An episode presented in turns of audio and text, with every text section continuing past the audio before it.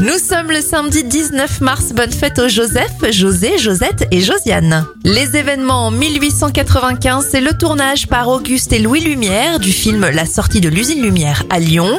En 1946, le nombre de départements français s'agrandit officiellement avec l'arrivée de la Martinique, de la Guadeloupe, de la Guyane et de la Réunion. Et en 1953, la cérémonie des Oscars est diffusée pour la toute première fois à la télévision. Les anniversaires: Bruce Willis a 67 ans et Malorina Nataf en a 50. On referme cette éphéméride avec le tube numéro 1 en France le 19 mars 1996, Robert Miles avec Children.